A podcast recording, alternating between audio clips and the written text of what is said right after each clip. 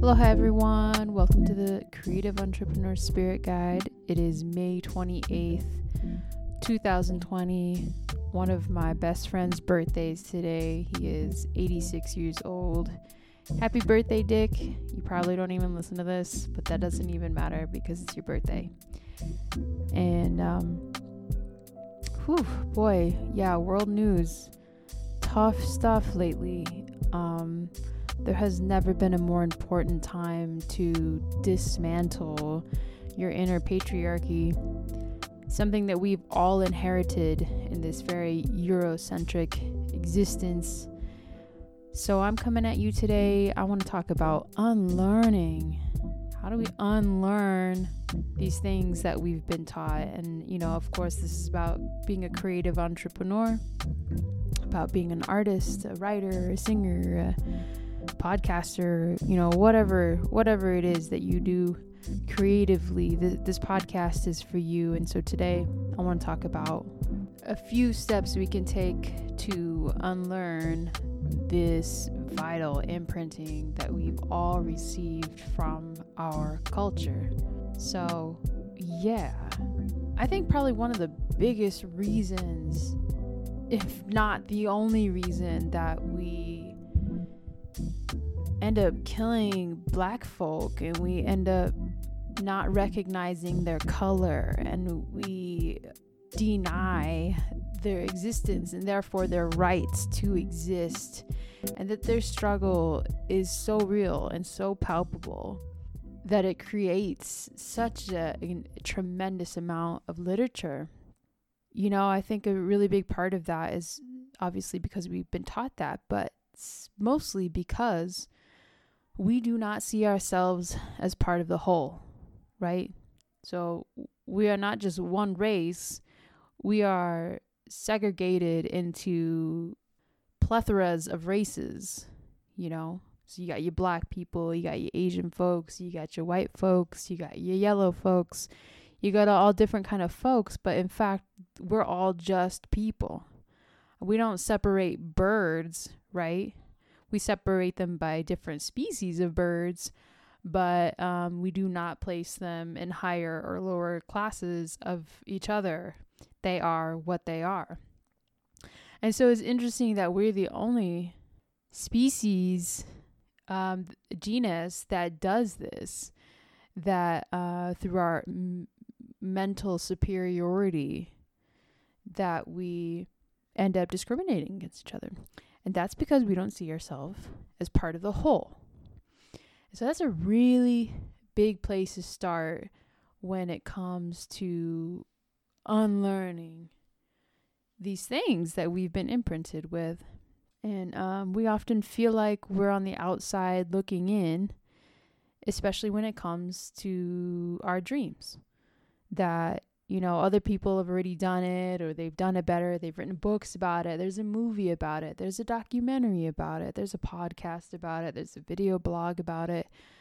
Damn, there's so much out there that kind of robs you of feeling like you matter in this in, in your own equation you know how how do we come outside of that space and how do we stop looking in and actually and actually become one with our dreams well my suggestion would be just break the whole fucking thing down you know break the whole thing down. Just just smash the walls of that house that you're looking in on and you think stops you from entering in.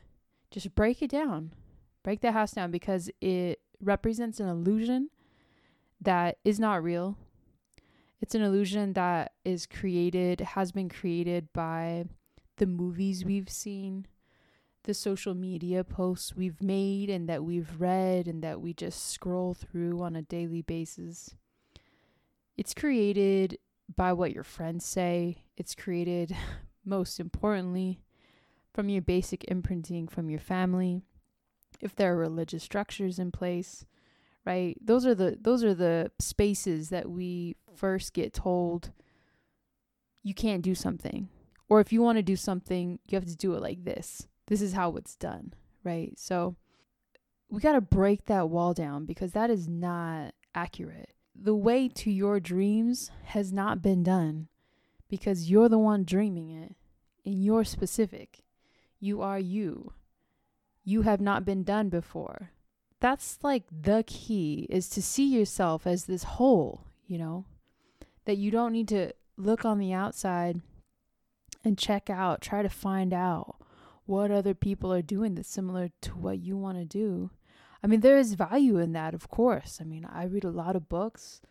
I love looking at what other people are doing in terms of expression. How are they expressing like really deep truths, right? But you have to know, you gotta know as an artist and as someone who is part of this planet and part of this community, you have not been done yet. And you need to just do you. So break down those walls of what everybody told you, how you got to do things, and just let it go. Because it's only through that that you actually are going to see yourself. I've been reading a lot of a lot of black authors lately, especially Alice Walker and Bell Hooks. And I pulled a quote today to kind of just it's kind of uh, Alice Walker's way of of like telling us what happens. What happens when you break down those walls? What happens to the individual? And this is from her essay, The Civil Rights Movement. What good was it?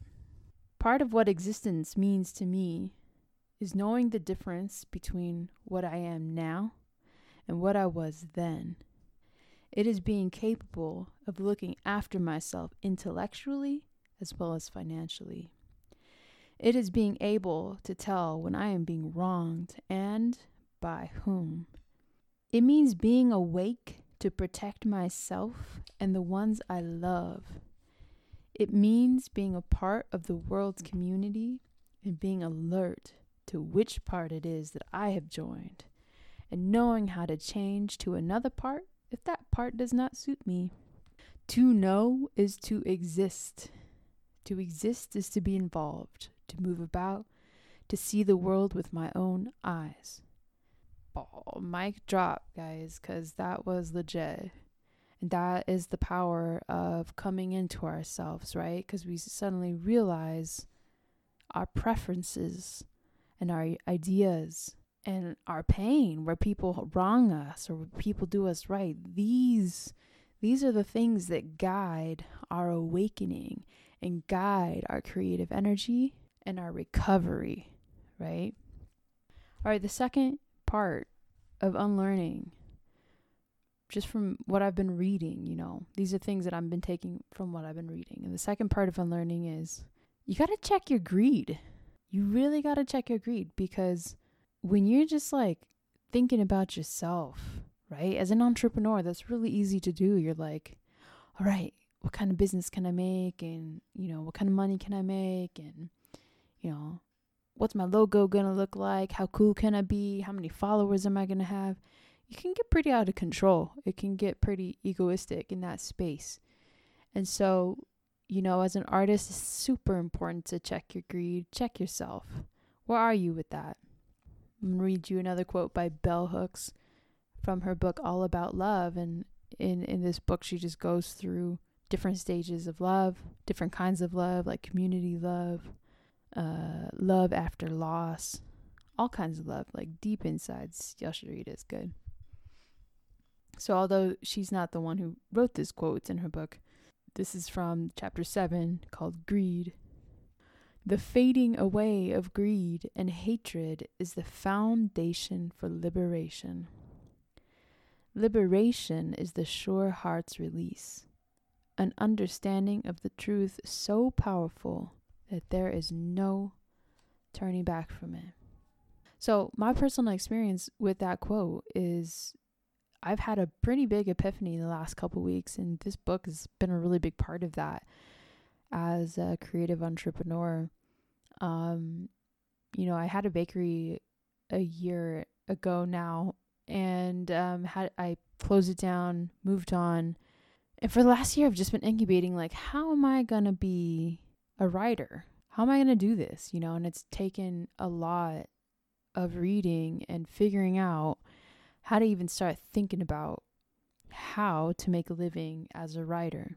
And something clicked after I read that greed chapter because it made me realize oh, well, my motives for being a writer were like solely egoistic. They were just for myself. And so, what that did to me is it placed me within my community and it made me ask, how can what I do breathe life into my community?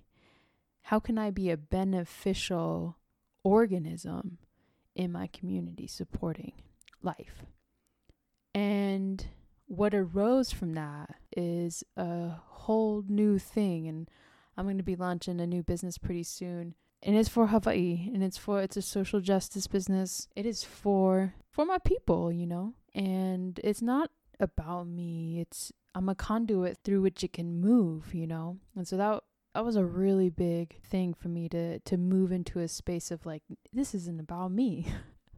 Which is just like so simple, right? But man, you really can get stuck thinking things about you. So, you know, ask yourself, why do you want to do what you want to do? And who's it benefiting?